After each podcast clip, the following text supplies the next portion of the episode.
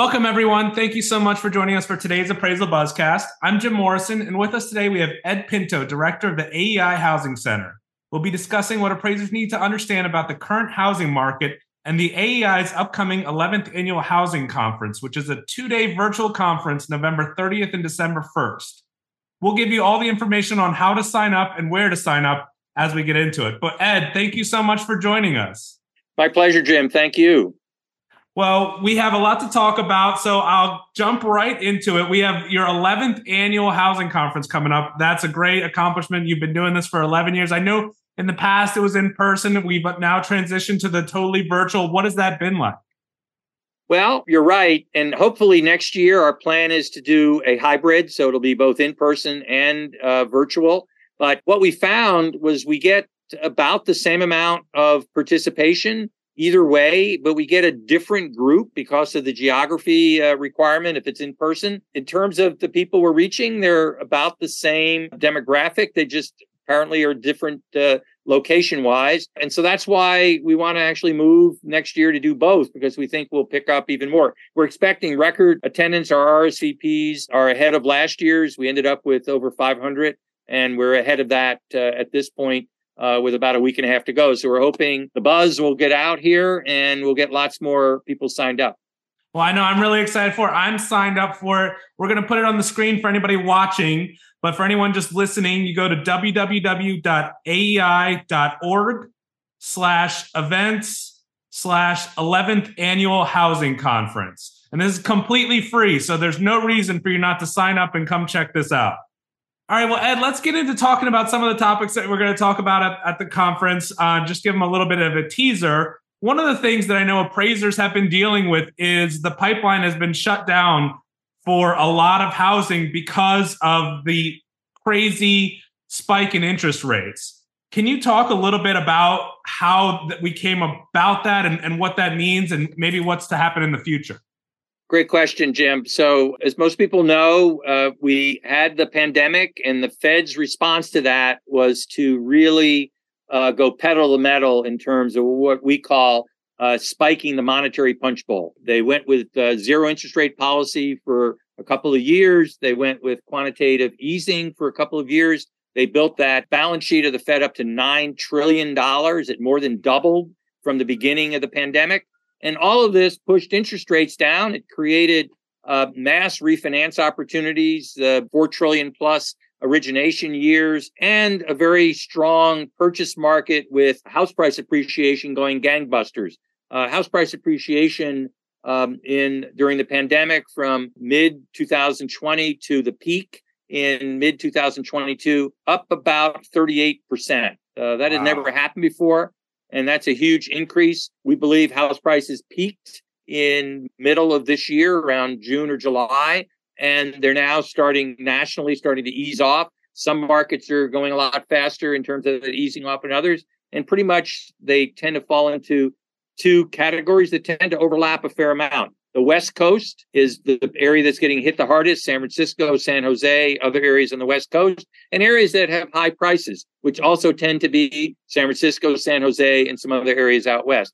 There are other areas around the country that are starting to um, move downward. In fact, most areas are moving down. We'll be updating on all of that, giving the history, giving what's going on today, and making our forecasts about where we think house prices are going nationally. We are just getting ready to come out with our October house price appreciation numbers in the next couple days. We'll be uh, reporting on those at the conference. Uh, we'll be updating our uh, projection for the end of this year, which is that year over year house price appreciation will have slowed from a peak of about 17% in the spring of this year, year over year, to uh, about 6% by December of uh, this year. By necessity means that house prices have actually been declining on a month over month basis, again, since the peak. And we believe that decline will be about uh, 3%, maybe 4%, somewhere in that range. That's on a month over month basis. And then our projection for next year uh, is by December of next year, house prices will have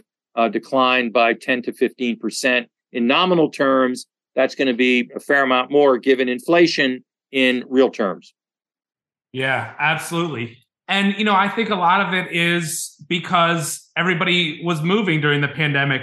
Do you think that as we we're getting over the pandemic, do you think there'll be a case where people will start moving back to the cities and bring new housing influx back to the cities, or do you think we've started a new era where we can all work remotely and there's no reason to be in the major cities as much? Well, another great question. So we follow some research that's done, well-known research in the work from home area that others do. And uh, the benchmark is pre-pandemic, and the data go back a year, couple years before the pandemic. I think 2017 or so, and about five percent of the hours that people worked were being worked from home. That went up to 60 percent during wow. the uh, part of the uh, pandemic shutdowns, and then is backed off to 30 percent, which is rather than looking at the cup cup being half empty, I tend to look at it being half full that's six times the level when it was 5%. And it is stabilized around 30%. And it's it's closer to 45% of those who can work from home. So not everyone can work from home. So that 30% includes both people who can and can't. When you eliminate the people who can't work from home, you get to 45%. And that's a very high, high percentage. And we think it's going to stay high and going to trend higher over time. So that's one tailwind that's going to continue. We think that another tailwind that's going to continue, there's been massive migration going on in the United States for decades out of California, net migration, over 4 million people, net migration out of California since 1990, over 4 million people out of New York State over the wow. same time period. New York State has half the population of California. So you can see 4 million people on half the population is even more of an impact. Other states around New York, Massachusetts, uh, New Jersey, uh, all the way to the Midwest, Illinois, Michigan, uh, Ohio have also had pretty substantial migration.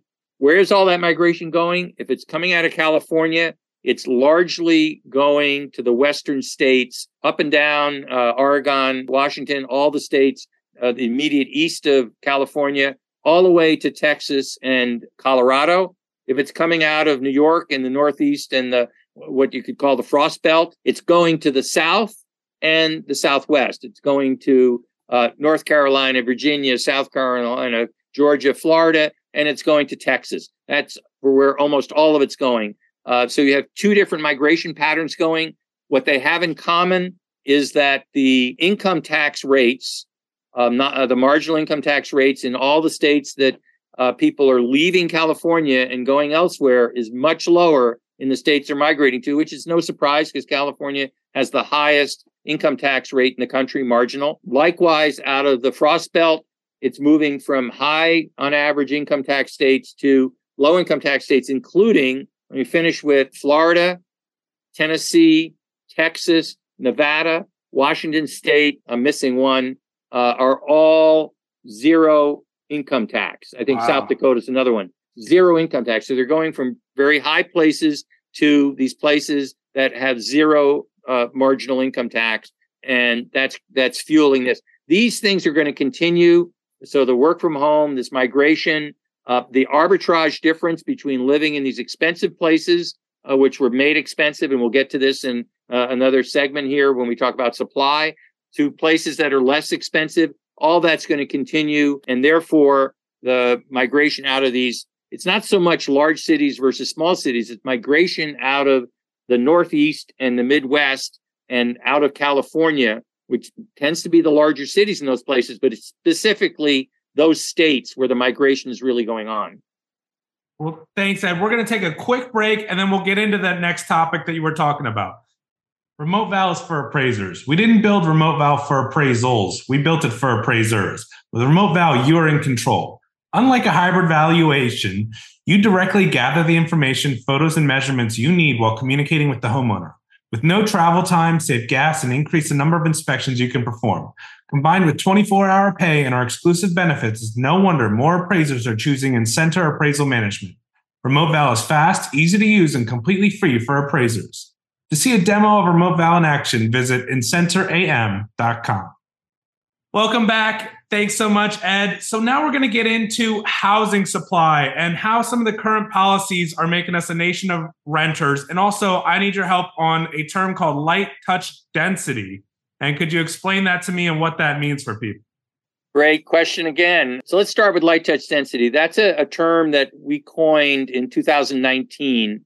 It basically means going back to the kind of density that we had before uh, the zoning regime that was developed by the federal government. Most people don't know this, but the federal government developed this in uh, 1921 22 and, and encouraged all of the localities and states across the country to adopt a what became known as a uh, an exclusionary zoning structure, which means you create zones and you exclude everything else but what you define as being eligible in that zone. Everything else is excluded. That led to zones across most of the country that were restricted solely to single family detached.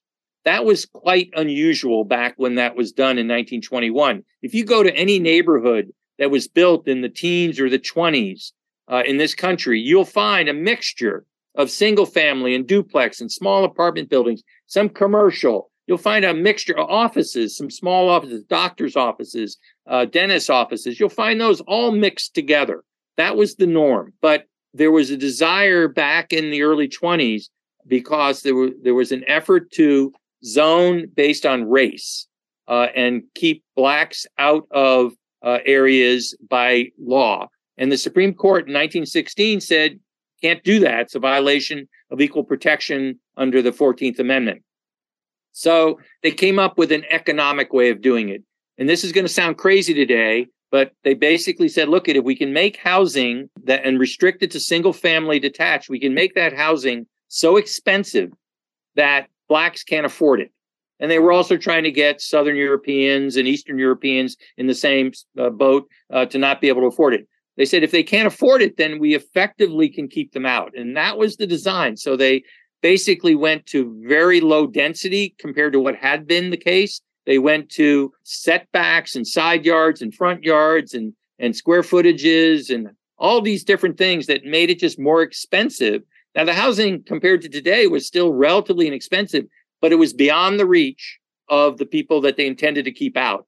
And that lasted for a long time till today. So light touch density basically let's go back to where it was and get rid of the exclusion and go back to these light types of density that can be introduced. They're residential. They're, if you go to the, uh, the federal definition of a mortgage, uh, it's called mortgage single family one to four.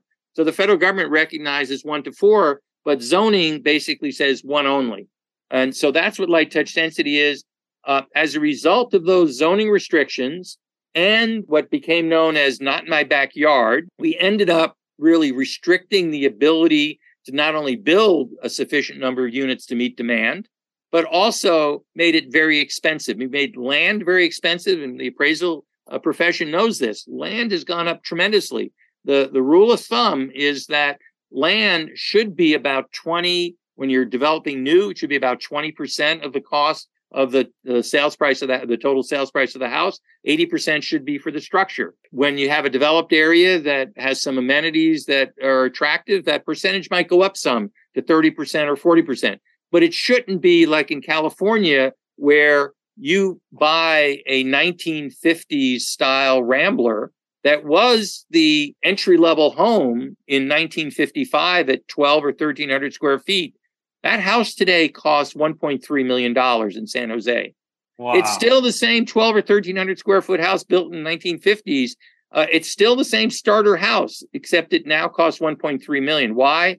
Because the land is worth 1.1 million and the structure charitably may be worth 200,000, the residual land, the residual structure value. And that's the problem. And the way I describe it is it's as if you decided the only kind of automobiles you're going to build are Ferraris. And if you only build Ferraris that sell for $100,000, two things happen. One is you don't sell that many Ferraris, not that many people can afford to buy one. And secondly, the price of all used cars goes skyward.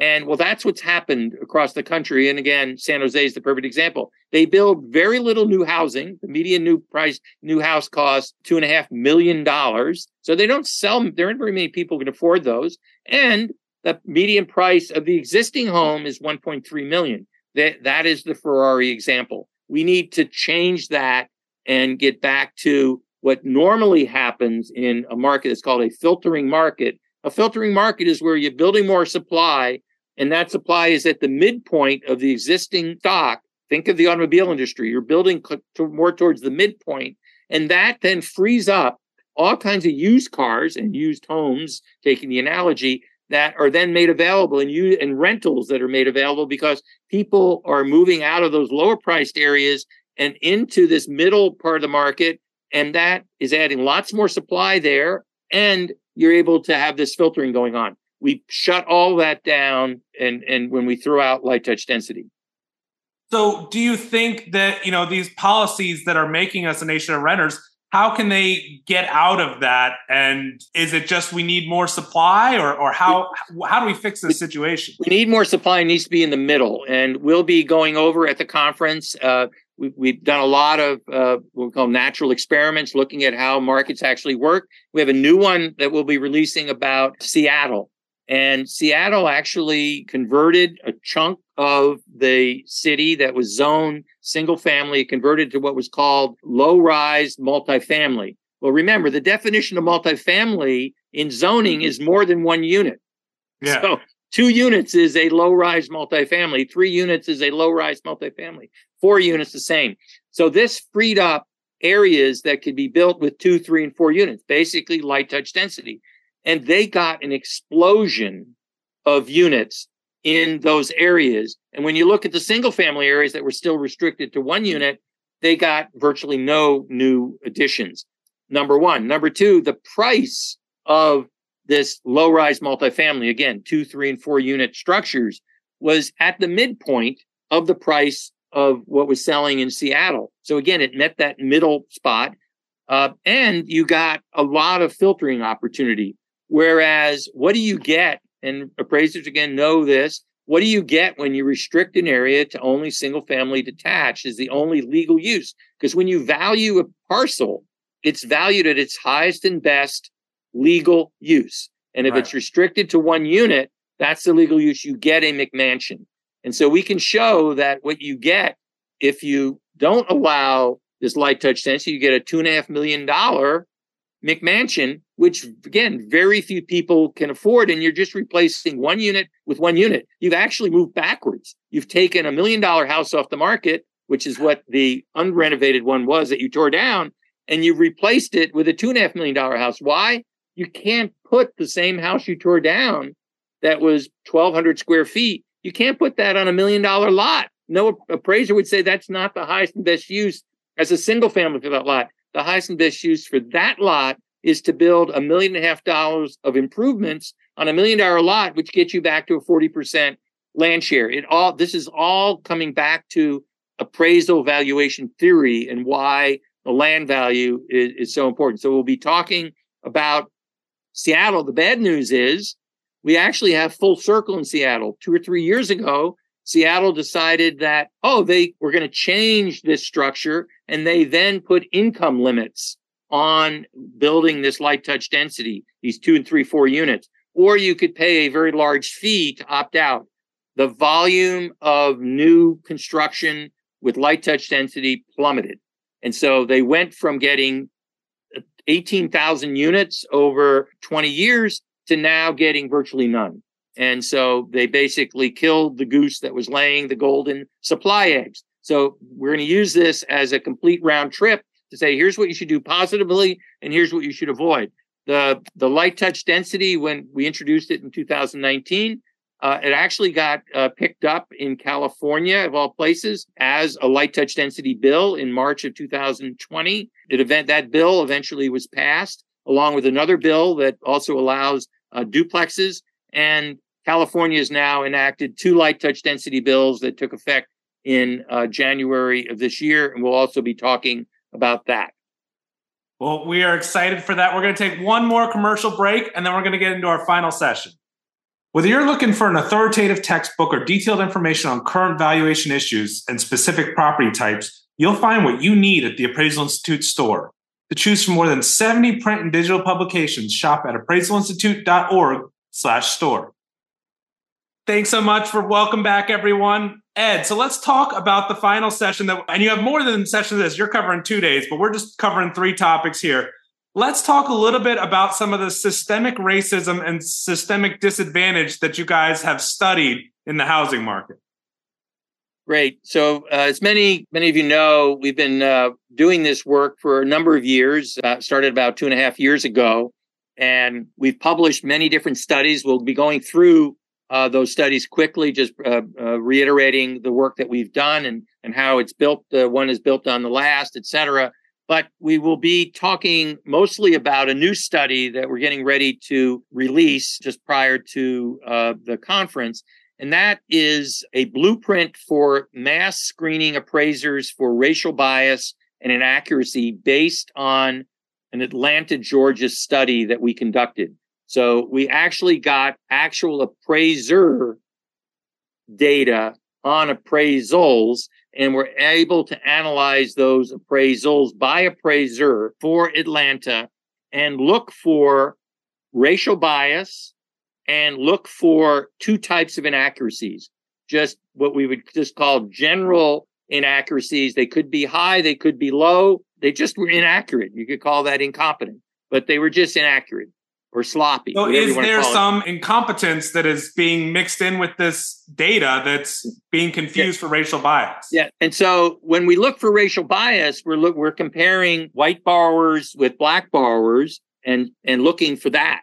When we're looking at the inaccuracy, either incompetence or coming up with the answer, what's colloquially known as made as instructed, we're only looking in white areas uh, with white borrowers. And uh, in order to even just eliminate the racial issue. And what we found when we moved on to the inaccuracy part, um, not the racial bias part, but the inaccuracy part, limited just to uh, uh, white areas with uh, that had white borrowers, we found that there could be instances where an appraiser was wrong in both directions. We will just call that sloppy or whatever, incompetent. But we also found we actually didn't find any of those. They, you know, we were looking for those, but we, what we did find was the cases where an appraiser was consistently coming in high, and well, that leads us to you know not every case, but enough that it was statistically significant that they were coming in high, and we we think that is, and these these are refinance appraisals that we're looking at, and so we think this these are potential cases of of the appraiser knowing what the answer needs to be to meet an LTV ratio in order to let the refi go by, uh, to go through, or a cash out requirement in order LTV requirement again to let the refi happen. That they're basically uh, getting to the answer through what these uh, requirements are. What we've now developed is this blueprint for this mass screening, and we outline how Fannie, Freddie, and and or FHA can do this. They the data are all available. We don't have access to all the data. We had access to a, a small chunk of data, but based on that small chunk, we were able to develop this methodology and prove that it works. We outlined how it could be uh, ramped up for the entire country. And we also outlined that you don't stop at this point. You're now screening for these types of, of problems. But once you find them, you then do desk reviews um, of those by appraisers doing desk reviews, and you actually determine, yes, they're actually beyond the statistical likelihood, there actually is a problem here when you get into the actual appraisal. And at that point, once you establish that that's present, you now have a basis for either uh, saying this appraiser is going to be brought up before whatever regulatory body for racial bias or for just inaccuracies due to sloppiness or due to consistently coming in high or made as instructed. And we think that is the way to go here rather than the kinds of things where we actually mention this in a footnote where you do the testers and going out and asking for appraisal A and appraisal B on the same property. That's very time consuming and very expensive. And you're still left with which one's right. We right. think you have to have go through a statistical screening process on a mass basis that enables you to do this. The key is that there are X number of appraisers, and there were millions and millions and millions of appraisals that were done over the last five or six years. by a relatively small number of appraisers, whatever the number is 35, 40,000. You end up with each appraiser on average having, if you have the whole data set, which Fannie and Freddie and FHFA do, you end up with a lot of appraisals per appraiser and you know what the race of the borrower is. And therefore, you can do both the racial analysis uh, for bias and you can do the inaccuracy analysis as we described it. Well, Ed, this is really interesting. We so appreciate this introduction and sneak peek into it. We can't wait for it. So, this will be published a, week before the conference. So, once again, anybody that wants to hear more of this, go to www.aei.org slash events slash 11th annual housing conference. And you can register for free and join. Ed, thank you so much. Appreciate it. Thank you, Jim. Bye now. All right. And thanks to our sponsors for, for helping us put this on. And thanks to our listeners for joining us. If you have any comments or would like to be included in a future Buzzcast, reach out to us at comments at appraisalbuzz.com. Thanks and have a great day.